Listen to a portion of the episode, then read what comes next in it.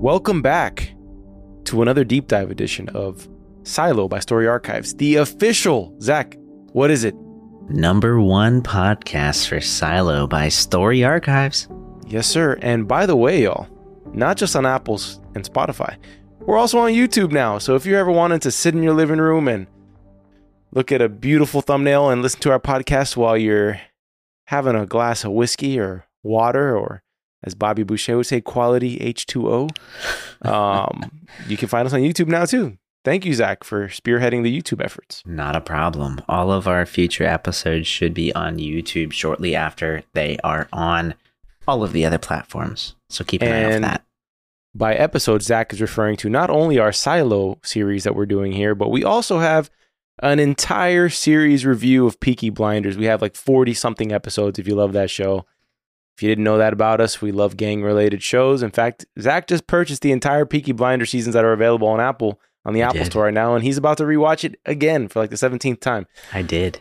And I also uh, was at Total Wine today and I found a uh, Bushmills Irish whiskey that is a special edition for Peaky Blinders. This is all coincidental. I did not anticipate any of this happening. I didn't wake up today saying, I'm going to go buy something Peaky Blinders.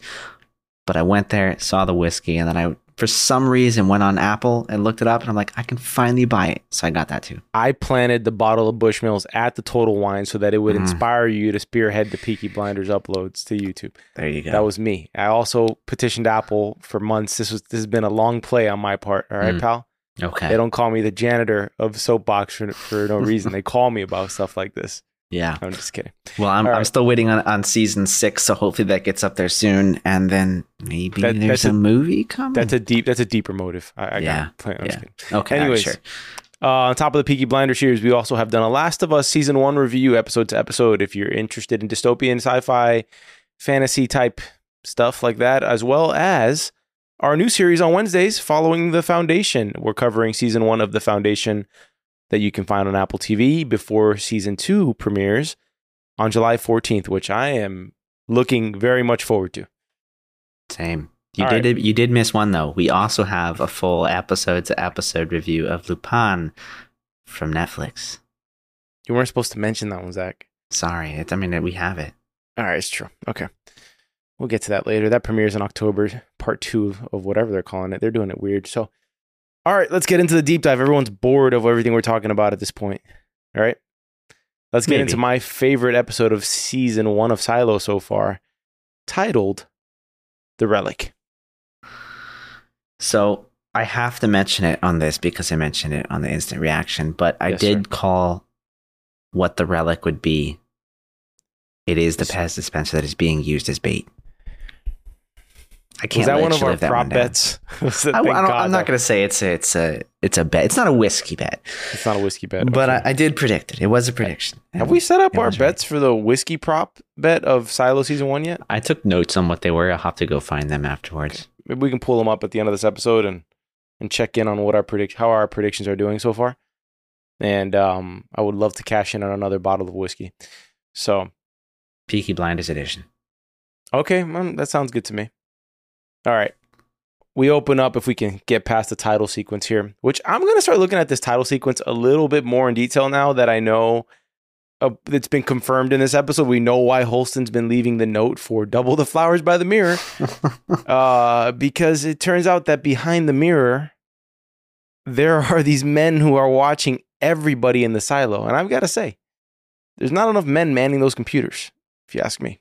It's two guys, just two guys, yeah. who seem to have known to be looking at the sheriff's monitor. Maybe because Sims is the guy who they're going to alert about this. Maybe he put them on high alert Well, regarding Juliette. the question I have is: Are there monitors in every room in the silo, or are there monitors in certain rooms? People that Sims, judicial, whoever wants to be taking a closer look at.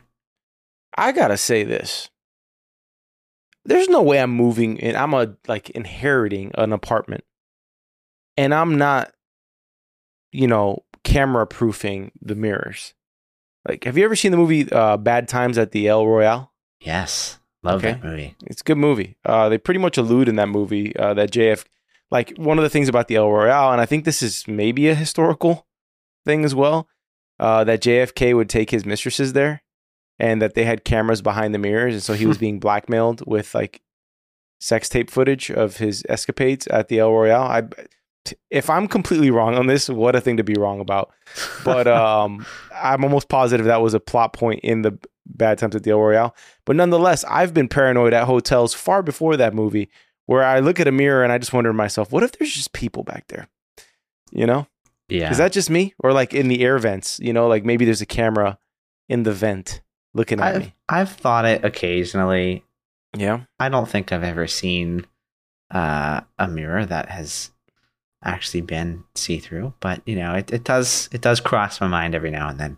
Yeah, I'm just making sure I'm not alone. But I'm just No, saying, you're not. I would have thought maybe I would have broken the glass inside of the apartment just to see. We can replace the mirror cheap. That's a little suspicious though. And you know, I don't I don't think she would have her guards up that much getting in here. Mm. Yeah. Like like like yes, a little suspicious if you're doing something weird, but you just walked into a new apartment, you're not doing anything. You haven't found anything. You're not looking at any information yet. hmm I wouldn't go bust the mirror right away. I'm not going to say right away, but if the one note you find from the sheriff who just walked outside to clean was double the flowers by the mirror, don't you think you should inspect the mirror or the at least the vase? That absolutely yes, because I I still don't know. Like, is it just to hide the camera? Is it you know a hint that you know there's something behind the mirror? Not hundred percent sure. Well, that's the hot topic in this episode. I mean, we had um we had a gentleman on on Instagram uh, DM me saying, "I've been refreshing your feed. I need to know what's going on and what are your thoughts on this Silo episode."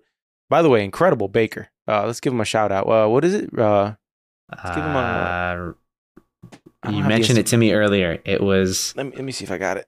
Rudy Poots. Let's give a shout out to to his business. Let's give a shout out. Let me see where he's at. Go to my messages here. Um, sorry, Instagram app's being slow right now. That's totally fine. Rudy.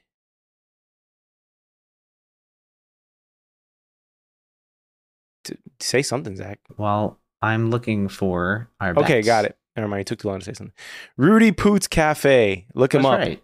on IG. RudyPoots.com.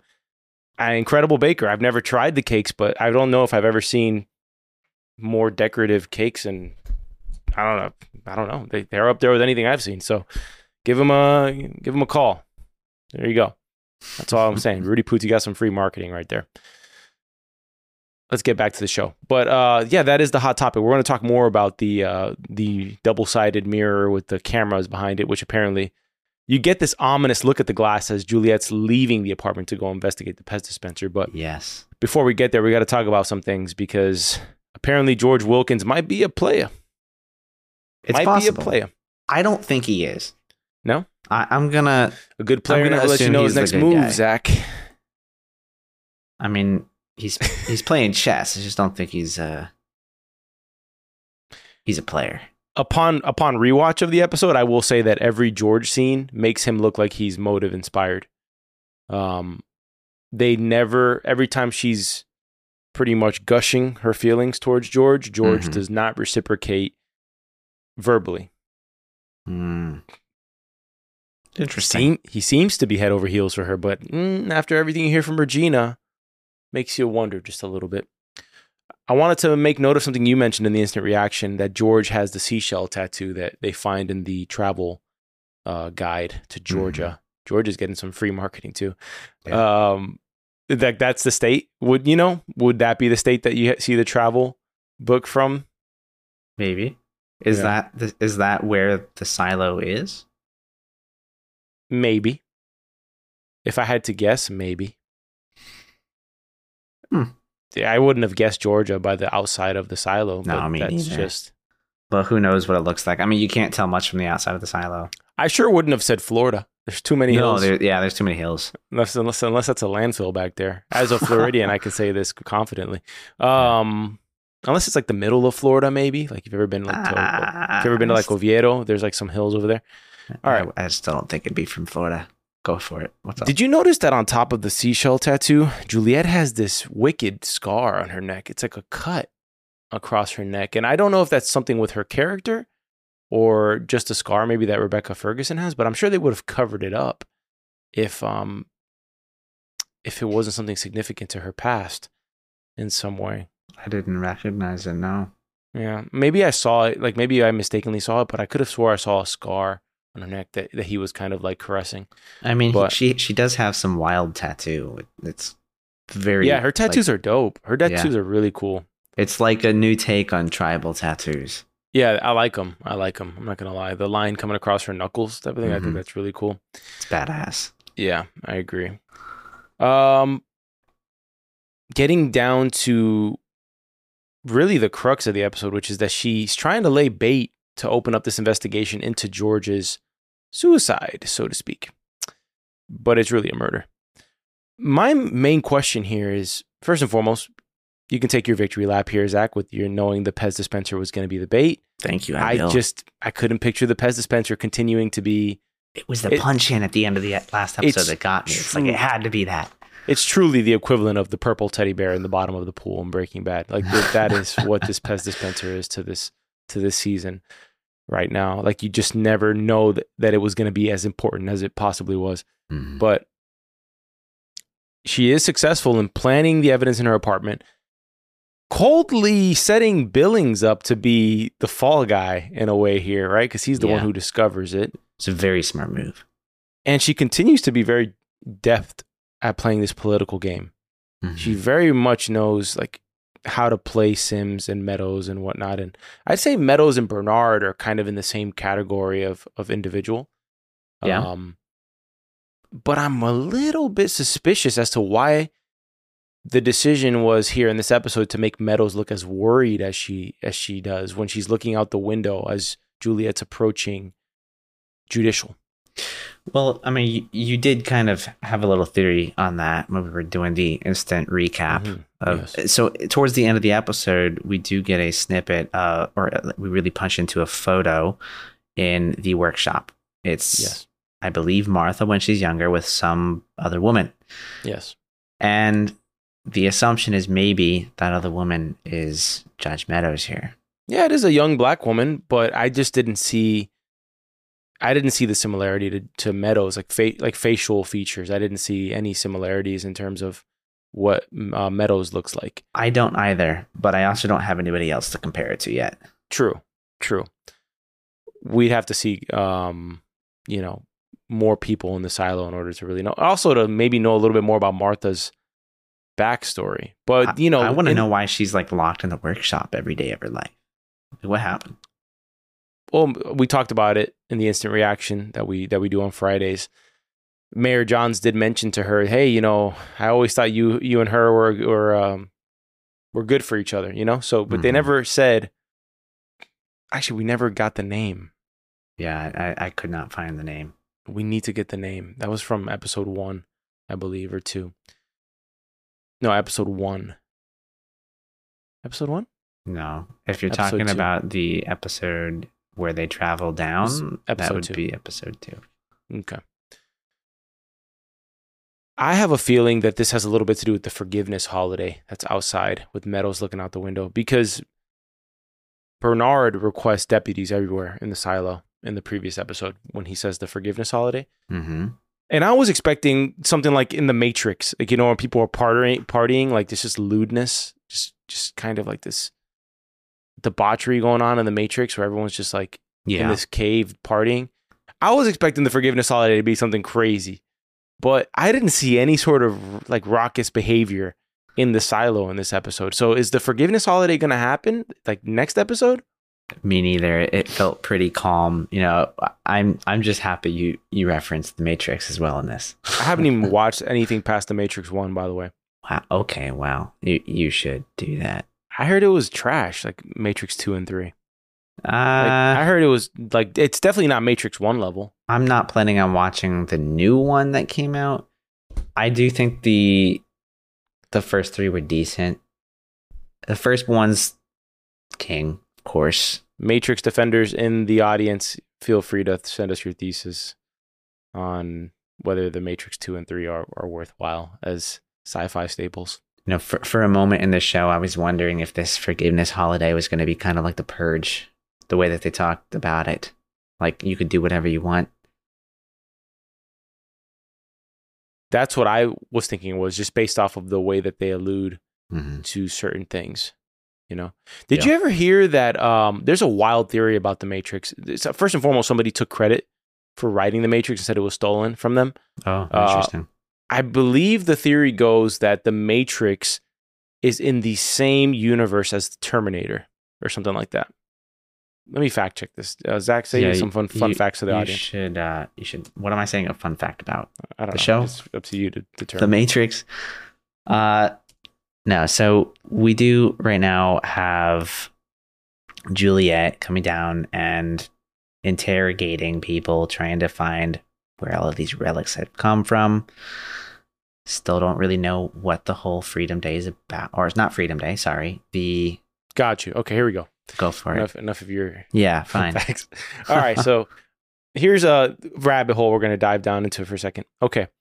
A woman named Sophia Stewart claims her 1981 unpublished comic book titled The Third Eye, which was inspired by her own faith, formed the basis of not one, but two of the most popular sci fi franchises of the 20th century The Matrix and Terminator. According to Stewart, she says, Terminator starts from the front of my book to the back.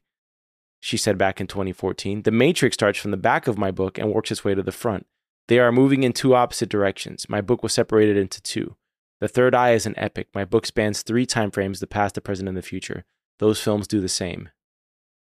So, The Terminator is the prequel to or the beginning of The Matrix. Sarah Connor is actually Neo's mother. So, what? JC, so JC, John Connor, is Jesus Christ, and he grows up to be Neo. They're one and the same. The Matrix is in the future. The Terminator is the past. It's time travel, past, present, future. It's the second coming of the Christ, the evolution of consciousness, man versus the machine. The Terminator machines hear that the child is going to be born that's going to terminate them in the future when they oppress man. It's man versus the machine. It's God's children versus man's children, which was technology. So the Terminator has to time travel to the past because they know it's Sarah Connor and they have to kill her, terminate her so she won't have the baby. Kyle Reese comes from the future to protect her and he inadvertently gets her pregnant. He has to go back to the future and that's the Immaculate Conception because now she's pregnant and she fell in love with a man. But did it really happen? Did he exist? And then this child, when you see the three Terminators, the boy and then the man, subconsciously he doesn't know why the Terminator is trying to kill him until he's hidden out in the city in the Matrix, the future. Cool.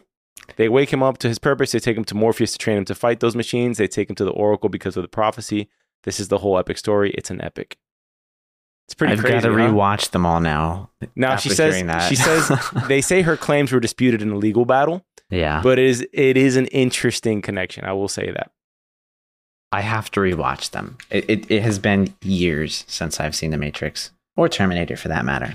Yeah, it's it's. I think if it would be really cool if that was the case to rewatch them. Yes. I'm al- I'm also ashamed to say I haven't watched all the Terminators. That is actually something I'm ashamed of as a as a cinephile. It's the first sense. three. I, I could care less about the newer Terminators, the newer Matrix movies. I'm sure some people are going to give me some hate for that, but it's the first three of the Matrix, the first three of the uh, Terminator series that I think are the ones worth watching. And if you Mhm. if you really like them, keep going. So I have like a But core, at least watch those. a core memory as a as a child. My dad had these laser discs, and the one of the movies that he would constantly replay was Terminator Two. Hmm. I think it's Terminator Two when Arnold shows up to the to the biker bar and he takes the, the jacket and the glasses. I think that's is that Terminator One or two? I want to say that that's two, Okay, but it has been a long time. All right. Okay, well, where so do we I, will- I'll reserve the right to be wrong. Uh, the Forgiveness Day, not Freedom Okay. Day, Forgiveness Day. Yeah, we went on a rabbit hole there. Okay. Just a little bit. At first, I thought Meadows was gonna drop dead on us in this episode when she said she didn't feel well because she was she looked like she had all of the symptoms that Jahns had, and I was like, is she really gonna die right now and start like Just foaming choking on her own Yeah. blood?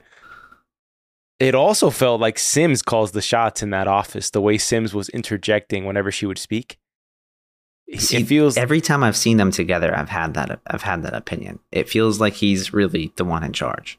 Yeah, which would take us to that theory that there's a, sec- a separate department that is above all of these departments, janitorial, so to speak, that is really the the people who are protecting everything and explains his little monologue in the last episode before he throws Douglas Trumbull over the over the railing. Yeah. It would. Yeah. I don't I don't know if this is like what I would consider a separate branch.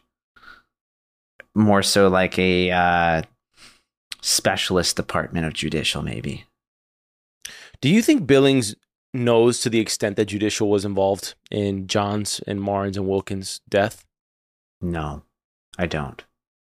I don't think he's that close. I think the only people that really knew were Sims and Trumbull. I have a feeling he knew. He knows to a certain extent that Trumbull was involved in Martin's murder and that Sims knows because of the way he protects Juliette in this episode. Hmm. But I, I did wonder how much he's in the know with the goings on, the going ons of Sims. So this Can- episode Can you pause for a second here? Yeah, I- I was gonna say this episode really makes me feel much better about Billings. Elaborate. And I, well, I mean, in the last episode, I kind of thought that he was really shady, right? Like, definitely not one of the good guys. Again, didn't think he was, you know, evil or anything like that, but I didn't trust him. This episode makes me trust him a lot. And getting the bit of his personal life, I just find it hard to believe that he would know that much about what happened with Marnes and Jahns and Trumbull. He just seems like too much of a nice guy from what I get towards the end of the episode. if I had to give my interpretation of what I think's going on with Billings, I think he knows something's up with Trumbull because of the way he walks into the office in the previous episode Hmm. and says, "I need something," and he we don't find out what he asks Sims for. That is still a plot point that we haven't covered yet. true. I think that he is trying to play the political game for the benefit of his own family and for himself. Um, but he's getting in a little bit over his head. So maybe he's going to be a sort of double agent that says, you know what, I'd rather not die because I have a daughter that I love and a wife that I love. And I'd rather just survive a bit and not have to deal with Sims because I'm almost certain that this bastard th- killed Trumbull. You know, think about it. There's Yeah. just no way Trumbull's committed suicide. And I think everyone and their mother knows that Trumbull was killed, Mhm. which is why I think Meadows is so concerned in this episode. I think when she t- finds out about the investigation again about Trumbull, she said, "Wasn't isn't this all done with already?" I think she wants the door to be closed so bad because if it if they open the door and air the dirty laundry, judicial is going to look so horrible and it may cause the entire silo to just just throw the whole silo into chaos. Yeah. I could see that. Okay. So Sims does sign off on the investigation after all, after there's some subtext, him, you know, calling her out saying this Pez dispenser definitely didn't belong to Trumbull and makes you like kind of raise your eyebrows like, okay, pal, how do you know that? Mhm. Uh, but then she throws it back at him saying, I know you're you're not as clean as you make yourself out to be and your good buddy Trumbull, the murderer, um, maybe you had a little bit to to know or do with it. Hmm. Right? yeah. Well, she does visit Kennedy to find out more about the relics, and Kennedy gives up a name of Regina Jackson. Regina Jackson, correct? I believe I'll double Yeah. check the last name. believe it's Regina Jackson, who is a rat or pretty much an informant to judicial. So the reason Kennedy gives up her name is because it's the only name he is safe to give up without being, you know, pretty much without fear of getting killed or reassigned or his life ruined, so to speak, his livelihood taken away from him. Her name is Regina Jackson. That is correct on the last name. Yes. I wanted to make a point that when we first see Regina, and I only picked this up on the rewatch, these are the little details that you don't get on the first watch. She speaks to her cat and she says, Soon, baby. Hmm. Which makes me wonder what is she alluding to that's coming soon? Because the cat is like kind of, she's like reading that the cat's a little bit nervous or not feeling well. She says, Soon, soon. So, what does she know that's about to happen, or what is she going to do? That she would say to the cat soon because as we learn more about Regina, she's tormented and and uh, traumatized by this mysterious figure who knows everything in the silo and who shows Yeah. up at her bed, like literally at the foot of her bed, and threatens every single person in her family for information. I still get- think that she's talking about Sims, by the way. I also believe it's Sims. I part of me hopes it's not Sims, but the way he acts, the way we know he's behind almost every significant murder we've seen on screen, or at least know the details of said murders in each one of these episodes, makes it very difficult to believe that he's not the guy that those two computer monitors. Um, is that what should we call those guys at the end? The ones who are monitoring all those computers. I mean, you would think they were part of the IT department or something, but security? security i don't know. Yeah i think i guess security silo security. The way that that let's actually talk about that later. I want to talk about the actual room that they're in and some of the observations i made about the room. Mm. we did get an interesting email from dan dan from sweden that we'll bring up or just remind me to bring it up at the end he does make a great point about two things in the episode uh, one of them i'll bring up now and then the second we'll bring up later Okay. He goes, okay. He does admit, he says, all right, firstly, I'll admit that you might have a point on beefing up the police force. Clearly, the current staffing level isn't enough. Thank you, Dan. I appreciate you. Appreciate you for that. The humility there. All right. Two other comments. He says, one, this is the one we're going to share for now. I think they mentioned in an earlier episode that it takes a day to travel down and a day to travel up. So Juliette's two day break was basically just walking the stairs for 98% of the time. Yes, he is right Yeah. but in the books they make a way bigger deal about how long it takes to go from the top floor to the bottom and in this show i feel like that's kind of a plot hole because we oftentimes see billings go from the top floor to the 17th floor where he lives Hmm. pretty like pretty quickly they make it seem like it happens within like he's able to get to lunch and back within the same day type of thing which Yeah. if if the sheriff's office is on the top floor which it is that would be floor one or floor 144, Mhm. depending on how they number it. Then he's going all the way down to 17 in order to um actually maybe That's assuming they don't start at one at the top. and maybe it's count one at the top and 17 is what he walks to. And maybe there is no plot hole. Maybe I, I don't think we've seen any information that kind of tells us the the order of the floors. We just have them divided into the down, deep, the up top, and the mids. Yeah, we can resume. Sims has this interesting red room that just reminds me of Squid Game. Completely reminds me of Squid Game, which I can't wait for season two of Squid Game, and I think it's a story archives necessity that we cover that series. In fact, I would love to do a, a Squid Game season one, to be honest. But well, I've, I've still got to watch season one. I've, I've watched the first episode. I haven't made it farther than that. what? I know. It's not because I didn't like it. I've just had other things to get through. I love it. Love it. Okay. He we find out that Judicial has this 140 year relic database, which I find interesting that they use the little the little red baggies for the relics have like Yeah. this nuclear hazard. yeah, I, I wanted to, to comment on that as well. Um, when we saw the, the Pez sitting next to Juliette when she was what at, at the desk or you know, Yes. at her bed. Yes. again makes me think that this is post like a nuclear fallout. I, I just think it's more evidence of that. I have a theory that the reason they emphasize this room so much is because it's gonna have to be a room that either Juliette or Billings breaks into at some point in this season. They emphasize the room so much that it makes me think that it's gonna be a critical location later in the series. I mean, it has a lot of answers. I mean, even to what this Pez dispenser is a, Pez dispenser. Did you get that same impression that I did that this is gonna be like this room is you, gonna be you a- can't you can't if, if it wasn't going to be there'd be Why no show it? point in showing it the only thing that he should have done was just pull up his computer and type in this Yeah. device like Yeah. like that's it but Part seeing of that, me yeah, wished- there's answers part- in that room we need to find Yeah, part of me wished that the room wasn't just right behind his chair, that it was sort of a hidden room. behind a library wall or something It's so stylish though, the room. it is so stylish for like a criminal it's like a drug lockup, you know? yeah I might have to make like a, a when I you know like a closet in my office at some point, just full of red books and everything, just to mimic this. Looks great. It, would probably look more like Dexter's serial killer Probably. thing. I'm Yeah. okay with that too. All right, cool. I like his Interesting. lab. I like the setup. It was like in his uh, shed. Yeah. He had he had a few different places.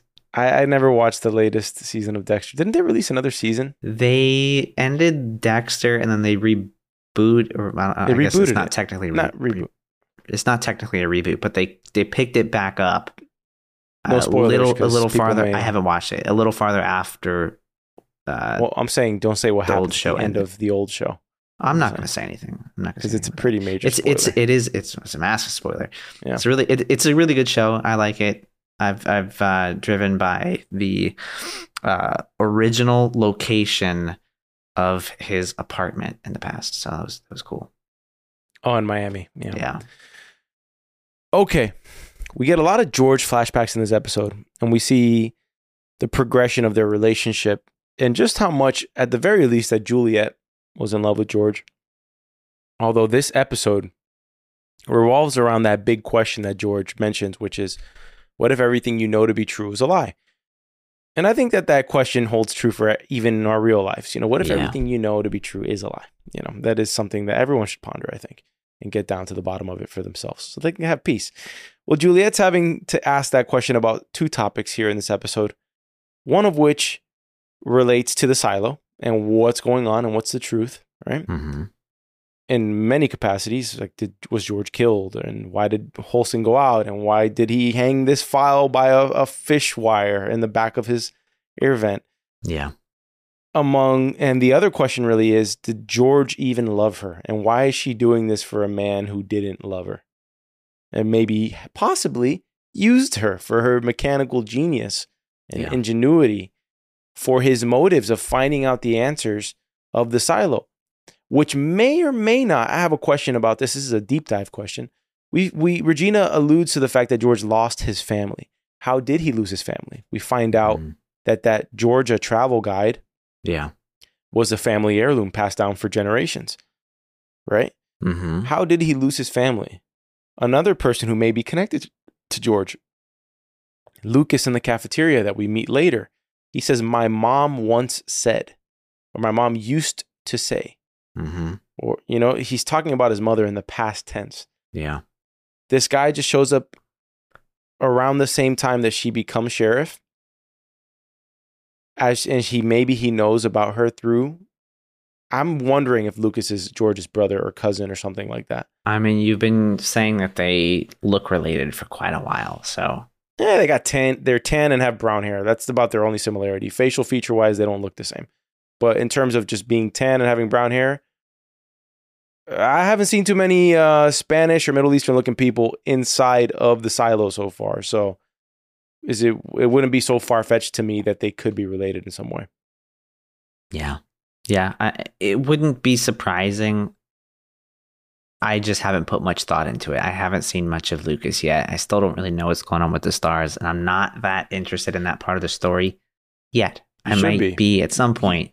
He can't be random. He has to have. He's not, I don't know- think he's random. I we just, know nothing about his character. We know we don't know what he does. exactly. We don't know where he's from. We don't know who his people are. We don't know who his family is. We know Yeah. nothing about this guy other than he's up there religiously charting these stars and possibly another type of George. Maybe he's trying to get in with the sheriff because the sheriff can give him access to things that he can't get without that sort of uh, connection. Potentially. And yes we, we don't know much about his character yet but you know it's it's been two or three episodes of just like a like 10 second snippet of him just doing nothing really important. So like i, I want to i'm going to get to wherever that's going to see what's actually i guess going on with the stars and with his whole backstory. Let me tell you, George is uh I mean, he has quite the effect on women because this is years after and Regina is clearly not over George. mm-hmm. And Juliette, I mean, she took on a whole job to to avenge this guy. so this guy's wrecking some serious havoc from floor to floor in the silo, I got to say. yeah well i mean he has been involving them in some pretty serious crimes Yeah. what did you think about Regina eh, just introducing her in this way? And do you think that she's reliable, or do you? What do you think, just in general, first impressions with her character and how she may play a role as the show goes on? I think she's angry. Uh, I, I, mentioned in the instant reaction that, she, that her character just comes off to me as like the the old ex girlfriend. I don't mm-hmm. know that she's going to play much more of a role in this show. I feel like her role has been played. To, right? Like to, we we, yeah. we end this with her handing over the most valuable piece of information, the most valuable relic that she had, which judicial and others don't even know about.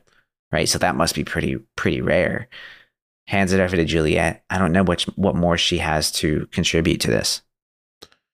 I did find her arc interesting that she goes, she's so standoffish towards Juliette and rude when she first meets her, right? That's mm-hmm. like the, the, uh, she's like, it's like the wife talking to the mistress type of vibe, right?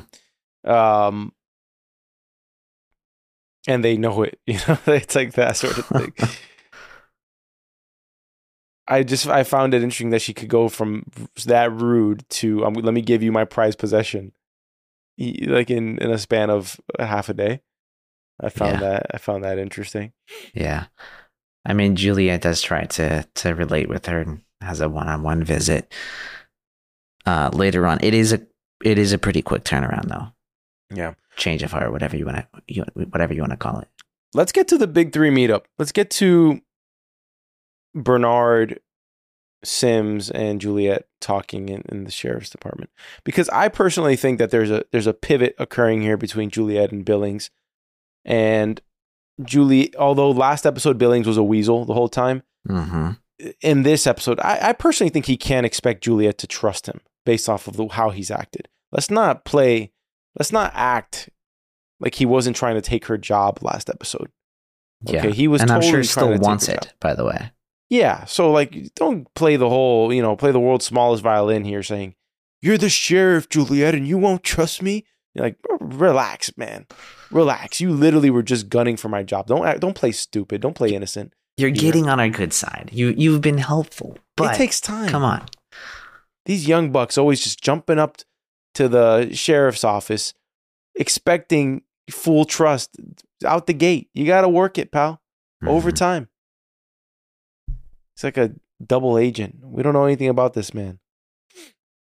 What do you think about Bernard and this whole scene? I go back and forth on Bernard all the time. First, I want to say Tim Robbins kills this role. He's just so good as Bernard. Yes. Uh, he outacts everybody in this scene, in my opinion, specifically Sims. Uh, just he, in terms of just the, the embodiment of this character. Uh, there's so much not being said, but that's being said in this scene. That's why I love it. Mm-hmm. You have Sims who is very vocal about trying to get Juliette out, but saying a lot of things you know, subtly to her, essentially saying, I know you had an unsanctioned relationship with George and you're just interested in that because of that. This mm-hmm. because of that. And she's pretty much throwing it back at him about his involvement with Trumbull. And I think Bernard's looking at it. That's why he's sitting between the middle of them, right? Even the way they block his character, the way he moves on the screen. He's yeah. literally equidistant to both characters from his perspective, right? Mm-hmm. He sees a mystery of hers that is unsolved, and he sees a mystery of Sims that are unsolved. Yeah. He sees two departments going at it, and what he sees is that he is the like the the middle cog who can bring these together through common um common purpose or common interest, right? Which is listen, you know, in my experience some mysteries are better left unsolved. And if he mm-hmm. can say that as the impartial party, the person who has no agenda in here, then I think it holds more weight and it's the reason why Sims backs down and Juliette backs down. Yeah. But I don't think Bernard's a bad guy. I think he's just someone who wants to maintain order in the silo. I think that's an interesting perspective. What I is think, your take? Uh, uh, uh, well, as I'm rewatching this, I'm kind of leaning more towards that direction than I was on on the first one, or the, the first watch.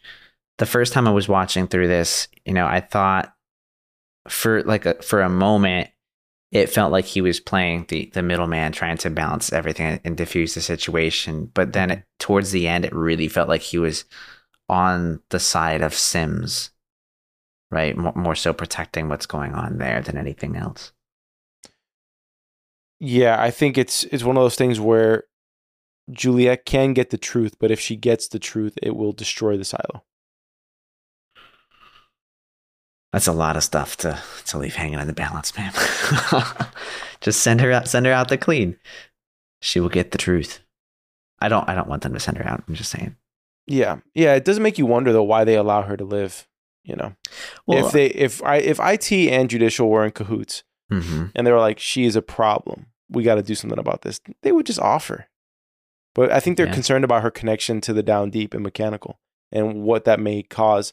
Because remember, a couple episodes back, the woman from uh, recycling says, you know, it's refreshing to see someone uh, from down deep make it. You know, that gives us hope that there's something like something right is going on Yeah. essentially alluding to the fact that like maybe there's um you know like this glass ceiling where certain there's no class mobility like if whatever class you're in it's like a caste system you can't Mhm. get out of it into a position of authority and she represents that kind of you know american dream you know Yeah. type of thing in the silo which i think the silo's effed up compared to america but like she is she represents that land of opportunity type of story right Yeah, and I mean, I definitely think that is the type of system that they have down there, though. Like you, you do what you're born into.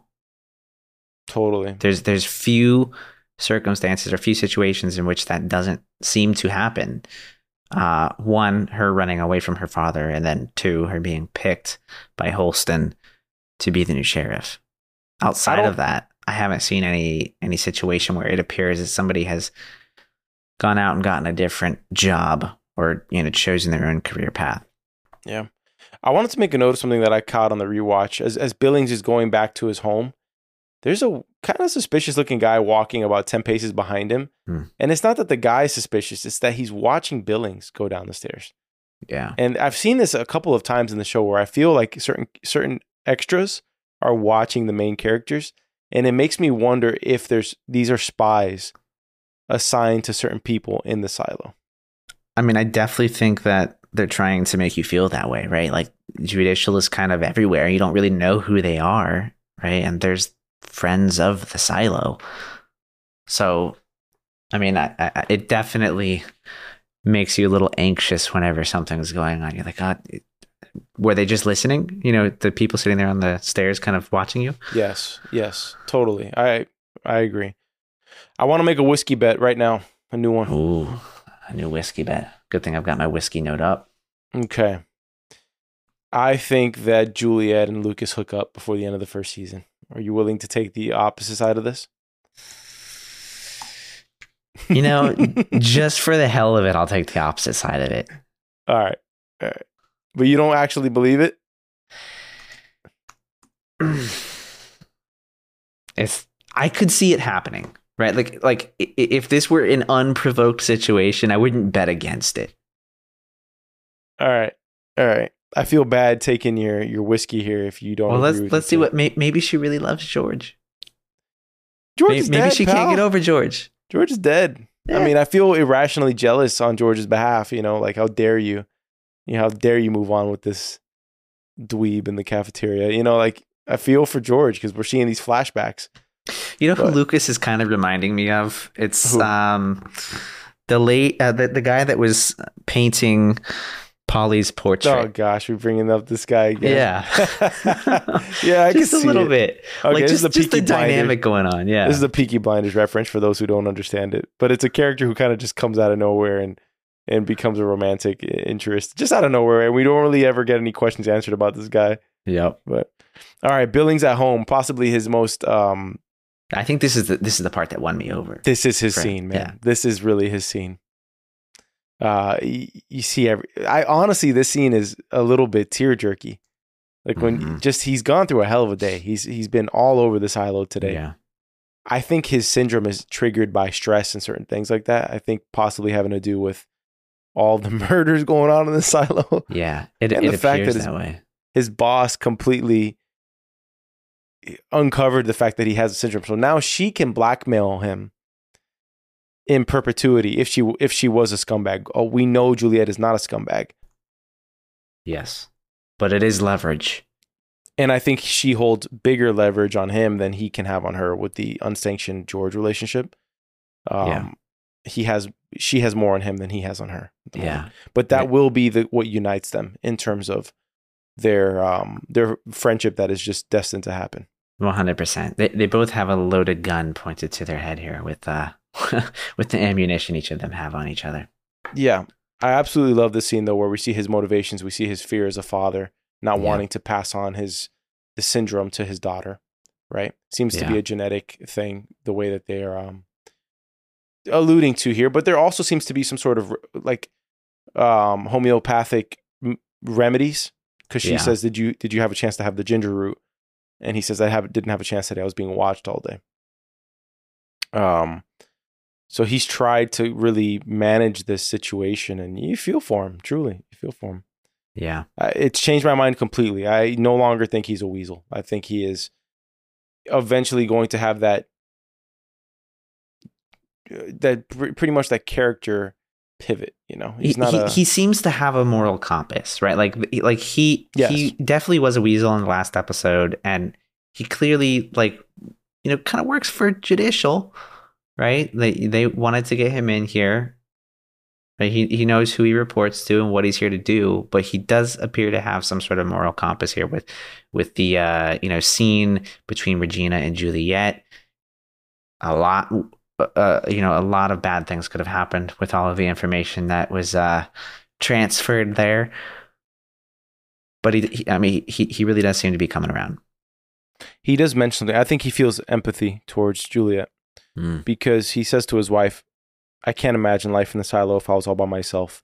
And then Mm. it cuts to Juliette all by herself on her big bed. You know. Yeah, and it just it puts you in her in her mindset. I'm alone. I'm in a world that I don't understand. As sheriff, I all my friends are down deep. Uh, the love of my life is dead, and now I'm questioning whether he even you know was into into Juliette. You know all this sort of stuff that that's going on in this episode.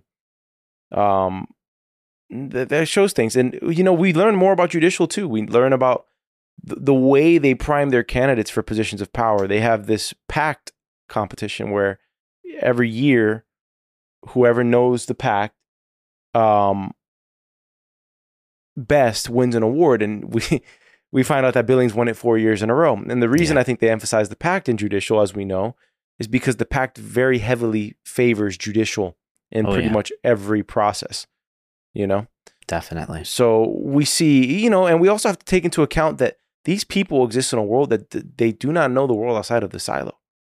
The pact is the Bible to them as far Basically, as we're yeah. concerned. I You mean, they swear on it. Like it's their that's what she got sworn in, but with it's their It the constitution. I think the Yeah. constitution is a better comparison than the Bible. It is because it's it's what governs the silo and keeps it. If if America were to just follow the constitution verbatim, it's kept our country together f- since 1776. Mhm. Okay. It's been successful in doing that. If people would just listen to it and not try to bypass it, we would be fine, Mhm. you know? But that's what the pact is to them in terms of their governing document. The founders are our founders, so to speak, Yeah. you know? Okay. People who were probably, you know, that's the interesting thing, right? Because I'm of the mindset that the founders of our country outside of the silo are much smarter. Like the level of education, although we have the internet, I think was a much more sophisticated education back in that time. Critical Uh, thinking. I, that's Yeah. my personal opinion, just based off of the the writing, the vernacular, the method of speaking, the all of it. I just thought that, you know, Yeah, I maybe mean- at that level. The like the internet is is great, right? Like information is at our fingertips, but there's also a lot of bullshit at our fingertips, right? So I think when you have know so much filter through. when you have so much information, how how can you filter the the truth? You know, Yeah, yeah. I mean, I, I always say if everything's a priority, nothing is a priority, right? Like it, it, it- there is just so much there. You have to have some sort of curriculum, something in place to help Yeah. guide you and get you the the useful stuff. I think that's you know. And by the way, I think globally, in terms of like if you said if you spread it out across the population, I think more people know more things. They're more Mhm. educated by like per capita, you know, Yeah. population wise, right? But in terms of like the upper echelons of the of academia and like the thought leaders of our time, Yeah. I think back then, if you took it to the highest degree, you, Mhm. you know, there's a reason why we cite them still. There's a reason why we go back to freaking Socrates and Plato. Like, yes, they didn't have the internet, but they were brilliant, you know, and Yeah. we still cite them in, in the classics and all these things. But um, that brings up just a, a- a good point in terms of like the pact and you, maybe they did know. Maybe that's the thing. Maybe it is truly dangerous outside. We don't know yet. Yeah. We don't know. But we do have some bets on that.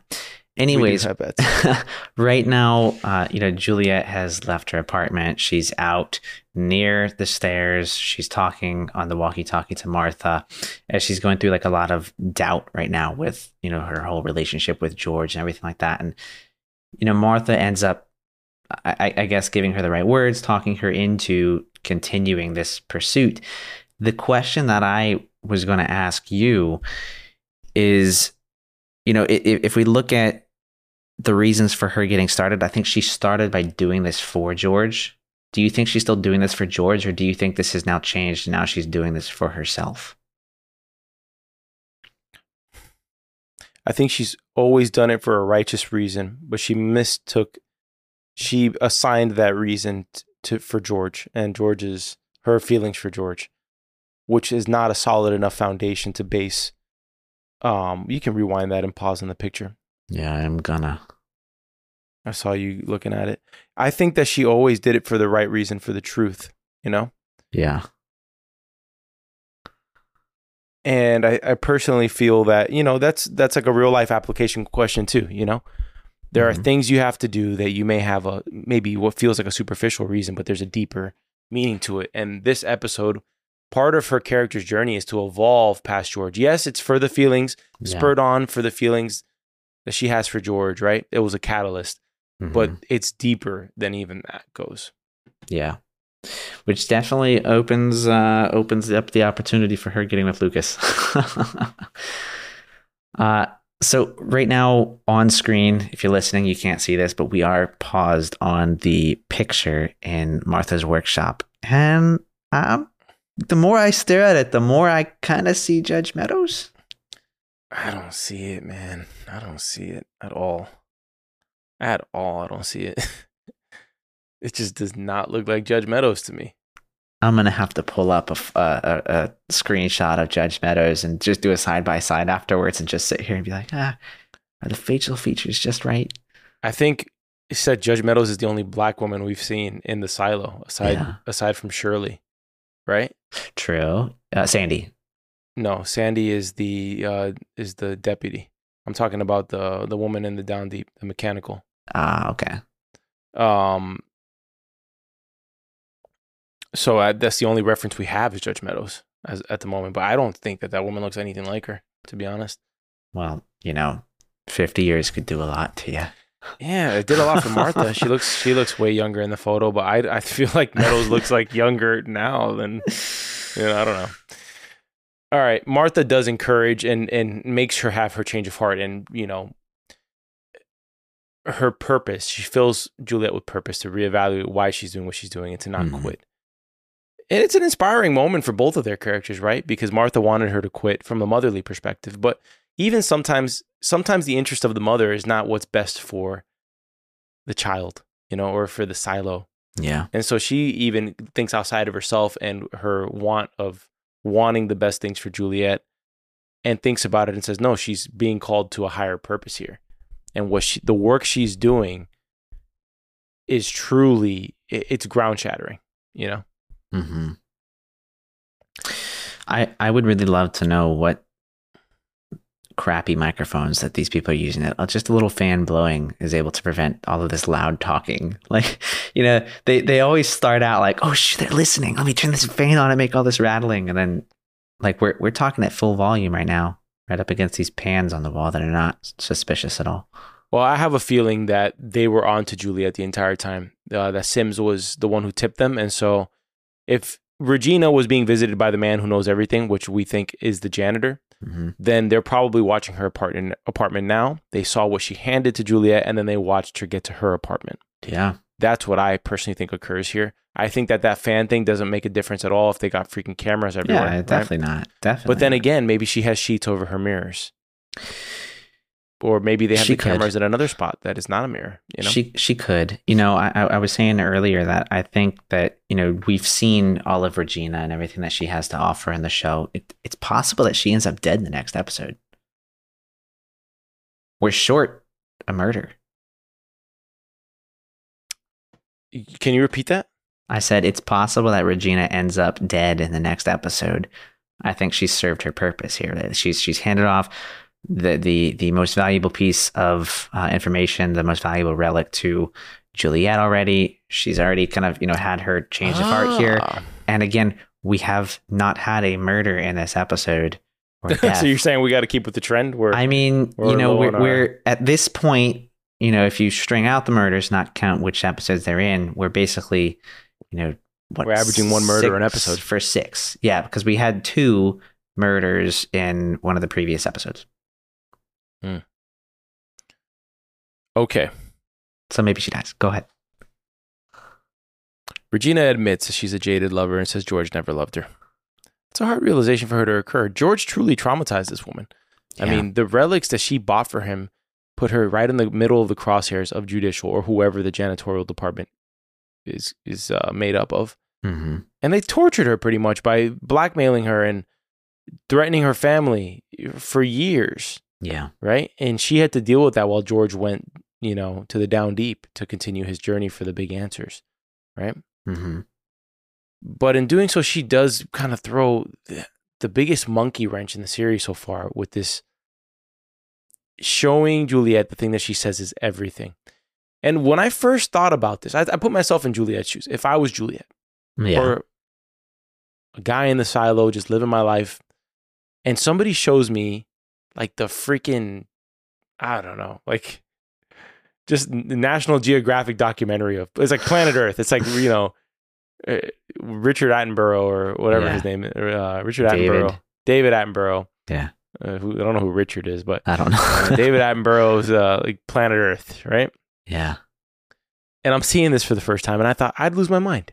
But then I thought about it more deeply, and I was like, would you actually lose your mind, or would you be filled with so much hope that there was something better outside of this dreary silo that you could possibly see one day? I mean, to them, those images might as well be heaven to them, you know? Yeah.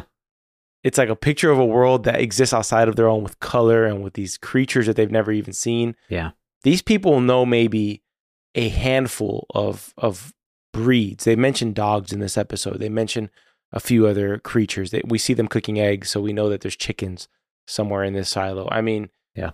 we see that this, but it has to be limited. They don't know about the ocean. They don't know about these things, you know, and to see it has to just be revolutionary, right? Yeah, I, I agree. I, I don't think this is information that would make you lose your mind, but this is 1000% exactly what judicial and IT doesn't want anybody in the silo to see. Because if you do see this, then you will always ask the biggest question, which is what if everything we've ever been told is a lie? And looking at those photos, if I were there, I would say, I think everything that I've been told is a lie. Like, if this is what exists outside, like, why can't we see it? Why? it it truly makes you think that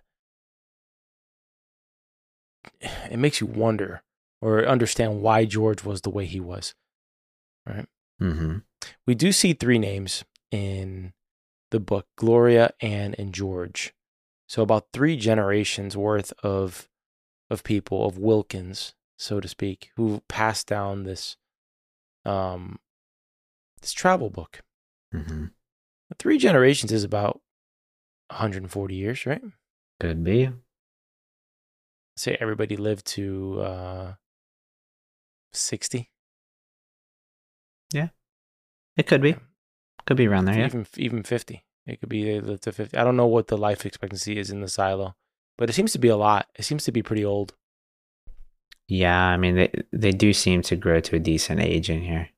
yeah yeah it makes you wonder how much of a rush they were in to get to the silo that this was the book that they brought with them Yeah. Have you ever played fallout Mm, No, fallout, fallout 3 I have not. I think it's Fallout 3. It's a video game. It's it's like on all platforms. Old game now. Or like at least 10 years old probably. And the game starts and everything happens so fast like you're ushered out of your home and you got to like run to the silo, you know, pretty much Yeah. is what you're an underground bunker. everything happens fast. So whatever you're bringing with you's got to be like whatever's probably close Already by. in a bag, yeah. kind of like, uh, like the way that The Last of Us starts. Yeah. Makes you wonder.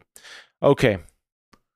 The end. The thing that everybody's talking about. If this show was shown on a major major cable network week to week, this is what everybody would be talking about at the water cooler. The computers, the computers, the computer room, and these two interesting looking gentlemen watching every screen. And there seems to be every silo, every room in the silo controlled there. Not only that, but I paused it and I see some waveform type um, lines across the screens. I think that this room controls everything in the silo, lights, color of the lights, everything. Um, and you see some batteries on the screen. So these are battery powered screens. On the top right, you can see some bars of batteries. I think that's what Mm. that means, unless that's a signal bar.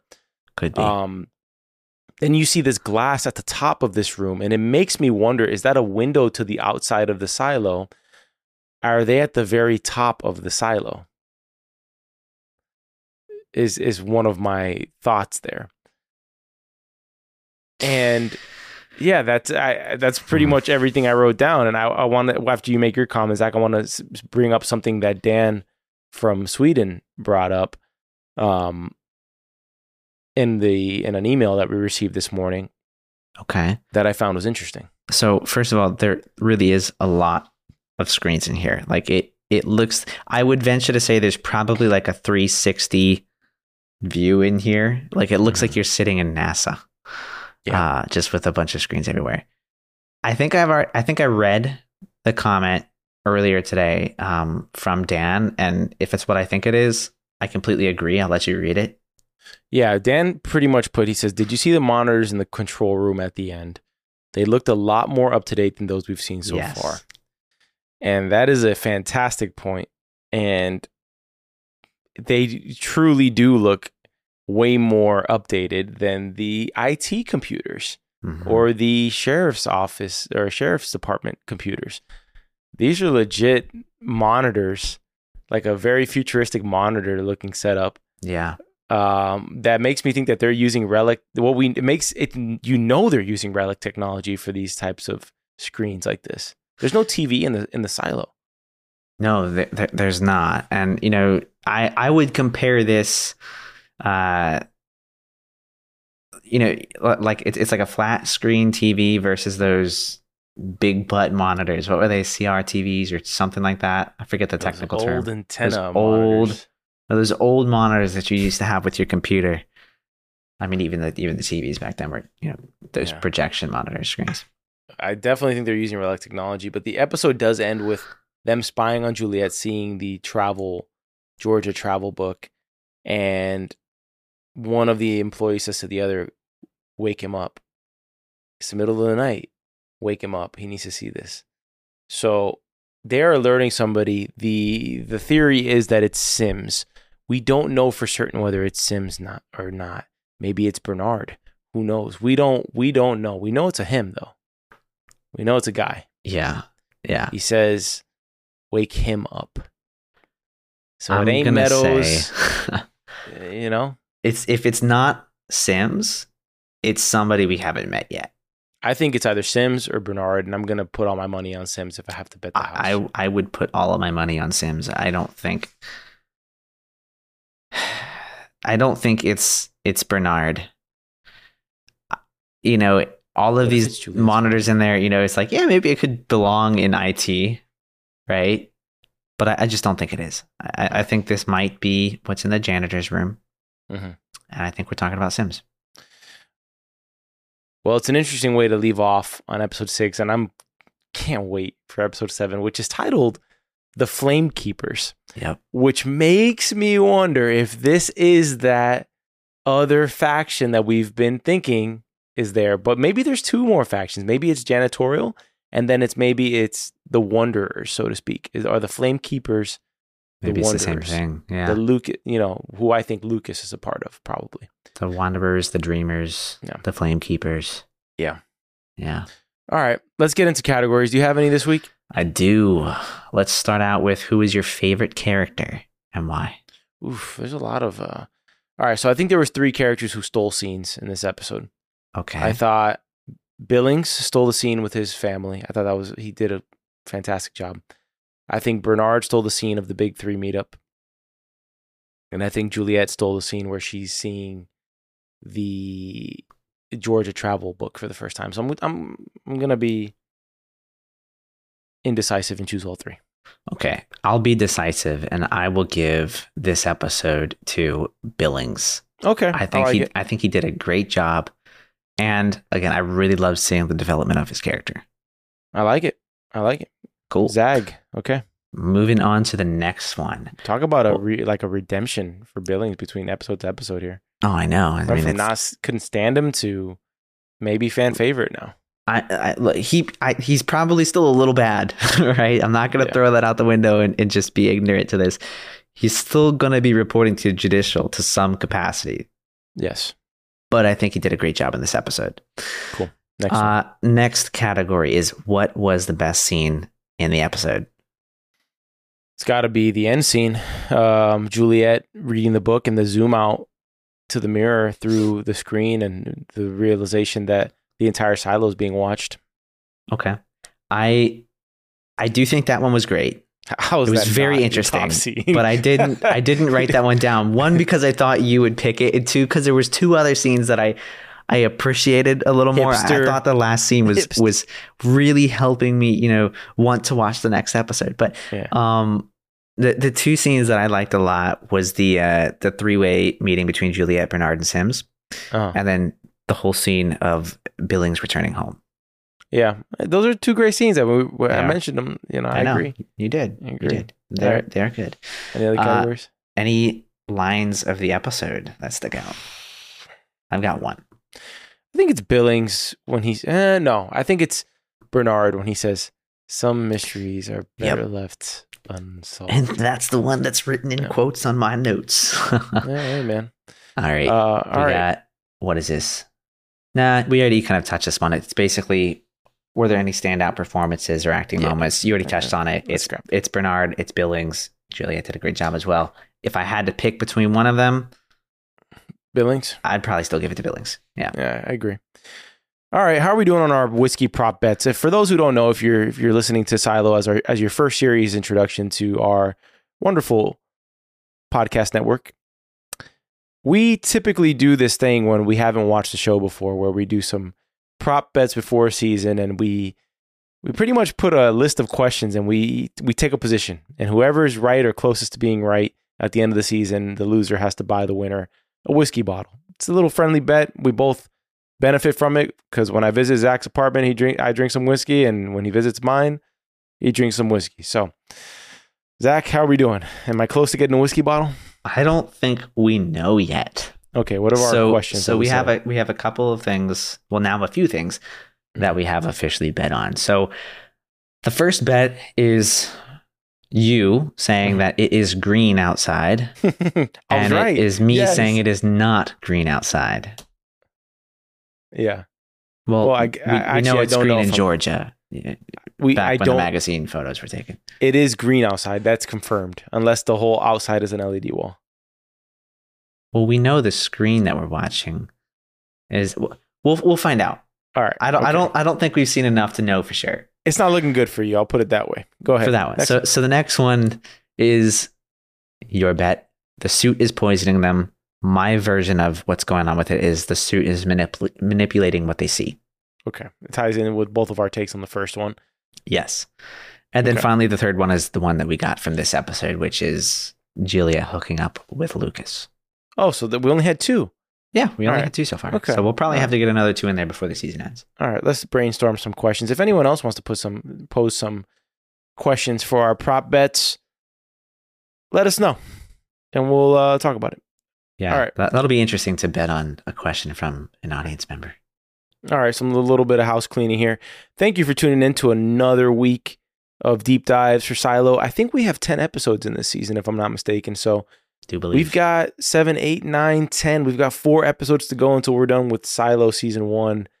I'm a little sad that it's about to go away in four weeks, but nonetheless, you can tune into our Wednesday series of the Foundation as we go through season one. When by the time Silo ends, it'll literally be rolling straight into Foundation season two, which will replace our cadence of of Friday and Sunday episodes. You will see an instant reaction of Foundation and a deep dive of Foundation, as well as another show that we're considering doing in mid June that is premiering. And I think it's all but confirmed that we will be covering this show. And you'll have to tune in later this week to find out what show that is. But our friend from Germany may know already. Okay. Another thing. We are, or Zach has spearheaded this weekend very much so our YouTube content. We are uploading all of our series there and we'll be tweaking as we go, but we'll be, we're uploading all of Silo, all of every series we've done from Peaky Blinders, Last of Us, Lupin, and I feel like I'm missing one. Foundation uh, on our YouTube channel. If you're interested, please subscribe. It helps us get followed.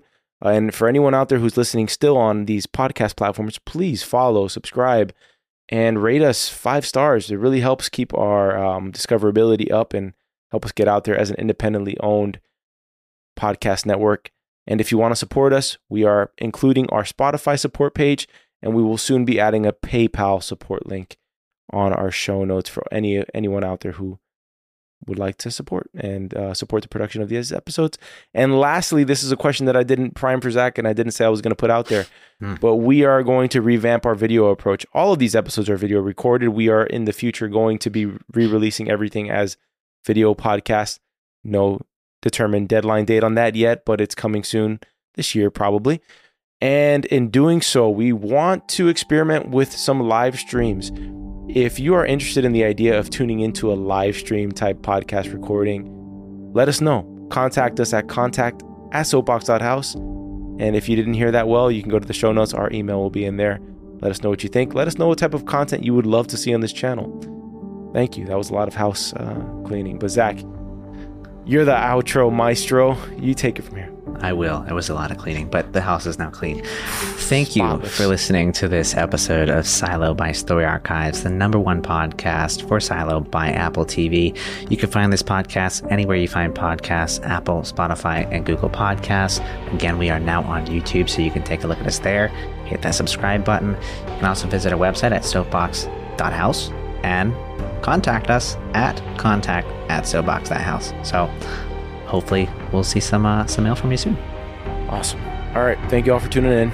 See you on Wednesday for Foundation and Friday to find out who the Flame Keepers are on our next instant reaction of Silo. Take care. Have a great week.